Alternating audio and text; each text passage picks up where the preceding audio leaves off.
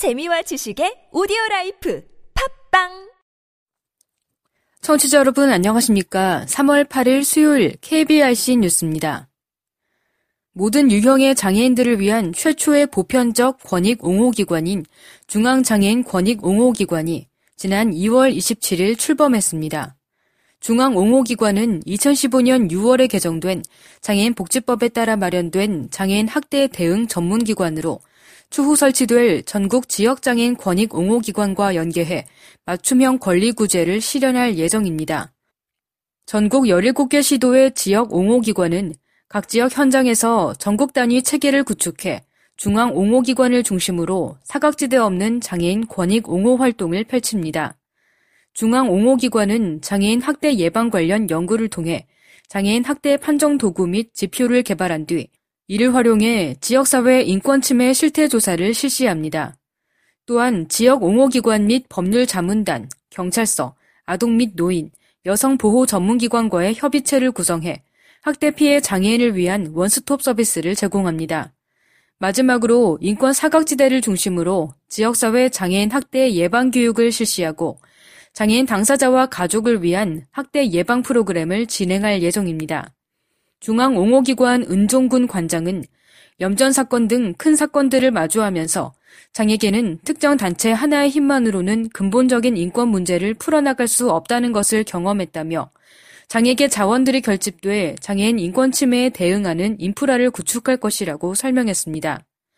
이어 미국 P&A 기구가 쥐고 있는 독립적인 권한 등이 한국 장애인 옹호기관에도 필요하다는 것을 드러내고 중앙 및 지역 장애인 옹호기관이 그러한 권한을 가질 만한 자격이 충분하다는 것을 증명해 나가겠다는 포부를 밝혔습니다. 김포도시공사는 오는 20일부터 1, 2급 장애인들의 특별 교통수단 이용에 즉시콜 제도를 도입한다고 7일 밝혔습니다. 이에 따라 도시공사는 기존 2일 전 사전 예약제를 2시간 내 즉시콜로 바꿔 고객 편의를 크게 강화합니다. 도시공사가 위탁 운영하는 시 교통약자 이동지원센터는 지난 2013년 첫 운행을 시작했으며 현재는 1, 2급 장애인 200명당 한 대라는 법정 대수의 2배가 넘는 28대가 운행 중입니다. 기존에는 선착순 2일 전 사전 예약제로 운영돼 이용자들이 콜센터와 전화 연결하는 것이 어려웠을 뿐만 아니라 2일간의 시차로 당일 취소되는 사례도 많았습니다. 반면 즉시콜은 당일이라도 2시간 이내에만 전화하면 필요한 고객에게 바로 배차가 이루어져 고객 만족도 향상에 크게 기여할 것으로 보입니다. 또한 즉시콜은 관외 요금도 1km당 100원에서 5km당 100원으로 인하해 이용자들의 부담을 완화시킵니다. 조성범 공사 시설 본부장은 즉시콜 운영으로 특별 교통수단을 이용하는 고객분들께 한 걸음 더 다가가는 계기가 될 것이라며 앞으로도 365일 24시간 1등 서비스를 제공해 고객 가치 경영 실현에 앞장서겠다고 강조했습니다. 공주시가 2016년도 중증장애인 생산품 우선 구매율 평가에서 충남도 내 1위를 차지했습니다. 중증장애인 생산품 우선 구매 제도는 공공기관이 중증장애인 생산품을 총 구매액의 1% 이상 구매하도록 의무화한 제도로 국가 위임 사무 등에 대한 정부 합동평가 대비 지표입니다. 시가 지난해 구매한 중증장애인 생산품 구매액은 모두 6억 352만 7천 원으로 전체 구매액 대비 2%를 초과 달성했습니다. 특히 중증장애인 우선 구매율 평가 3년 연속 1위를 차지한 데 이어 연초부터 생산품 구매 홍보를 독려하는 등 실적 달성을 위해 박차를 가하고 있습니다. 한편 시는 장애인을 대상으로 취업 훈련을 실시하고 일자리를 마련하는 것은 물론 장애인 편의시설 확충, 장애인 복지관 건립 추진 등 편의 개선에 주력하고 있습니다. 경기도 내 유일하게 노인, 장애인, 사회복지관이 모두 없는 양주시에 노인, 장애인 복합복지관이 설립됩니다. 7일 양주시에 따르면 복지관은 2만 1,834제곱미터 규모 부지에 지하 1층에서 지상 3층 규모로 오는 2020년까지 조성될 계획입니다. 노인복지관에는 139억 원을 들여 경로식당, 다목적 강당, 프로그램실 등을 조성하고 장애인 복지관에는 지상 2층 규모의 재활치료실, 직업재활시설, 주간보호시설 등이 들어섭니다. 총 사업비는 217억 원으로 양주시가 142억 원을 부담하고 국비 75억 원이 지원됩니다. 양주시 관계자는 복지관이라는 공공시설이 없다 보니 시에서 민간 기업을 통해서만 지원을 해줄 수 있었다면서 이제 종합사회복지타운이 생겨 체계적인 지원이 이루어질 것으로 기대한다고 밝혔습니다. 더불어민주당 전북도당 장애인위원회는 7일 전주 동백 웨딩홀에서 출범식을 개최했습니다. 이날 출범식은 김춘진 전북도당 위원장을 비롯해 7명의 시도 의원과 200여 명의 장애인 당원이 참석했습니다. 김춘진 도당 위원장은 격려사를 통해 과거 민주당은 인사차별을 하지 않은 유일한 정당이었다며 민주당 정권 교체로 우리 장애인들이 차별받지 않는 사회를 구현하자고 강조했습니다. 축사에 나선 우창윤 전국장애인 위원장은 우리나라의 장애인 복지 예산은 OECD 국가 중 최하위에 속한다며 장애인의 힘으로 정권 교체를 이루어 장애를 위한 복지 사회를 만들자고 목소리를 높였습니다. 김형곤 전북도당 장애인 위원장은 오늘 장애인 위원회 출범식은 더불어 사는 행복한 세상을 만들기 위한 첫걸음이라며 장애인 당원 동지들의 자발적 참여를 통해 민주당이 장애인 문제를 풀어나갈 수 있도록 힘을 합치자고 호소했습니다. 충남도 내 일부 도립 장애인 복지시설의 운영 상태가 부실한 것으로 나타났습니다.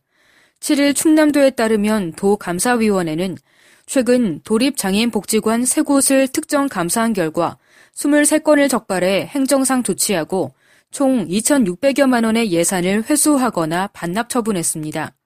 한 장애인 복지관은 2014년 신규 채용 전형 당시 유사 경력일 경우 80%의 경력을 인정한다는 사회복지시설 종사자 처우 규정과 다르게 지원자 A씨의 경력을 100% 인정했습니다.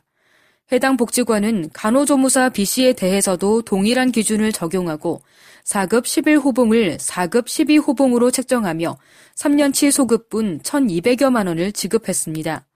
감사위는 이와 함께 자격증을 소지하지 않은 사회복지사와 언어치료사, 미술치료사 등을 채용한 장애인 복지관도 적발해 행정상 주의 처분을 내렸습니다.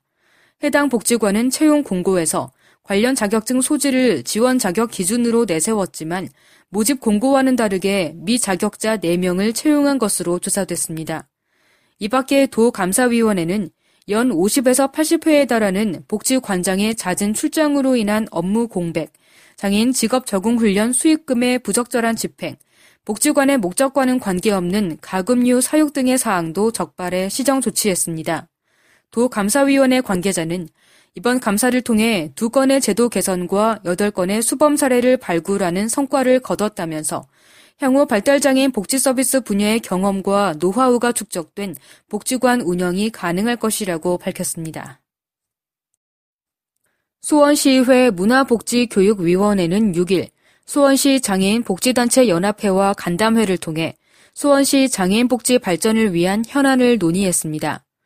이날 간담회에는 문화복지교육위원회 조명자 위원장과 최영옥 부위원장을 비롯해 시 관계부서 관계자들이 함께했습니다. 주요 현안 사항으로 장애인 인식 개선 교육 확대 방안, 복지센터 시설 확충의 시급성 등이 논의됐으며 복지단체들의 현장 의견을 수렴하고 시 장애인 복지 정책에 대한 지속적인 토론을 이어가야 한다는데 뜻을 같이 했습니다. 조 위원장은 기존에는 비장애인을 대상으로 한 인식 개선 교육에 중점을 뒀지만 이제는 장애인 스스로의 권리를 찾고 자존감을 높일 수 있는 교육을 확대해야 한다고 강조했습니다. 한편 문화복지교육위원회는 지난달 사회복지관장과의 간담회에 이어 이번 장애인 복지 관계자와의 간담회 등 복지 분야별 현장의 실태 파악과 정책에 대한 논의를 진행하고 있습니다. 끝으로 날씨입니다. 내일은 꽃샘 추위가 물러나고 전국이 대체로 맑은 날씨를 보이겠습니다. 다만 곳에 따라 가끔 구름이 많은 지역이 있겠습니다.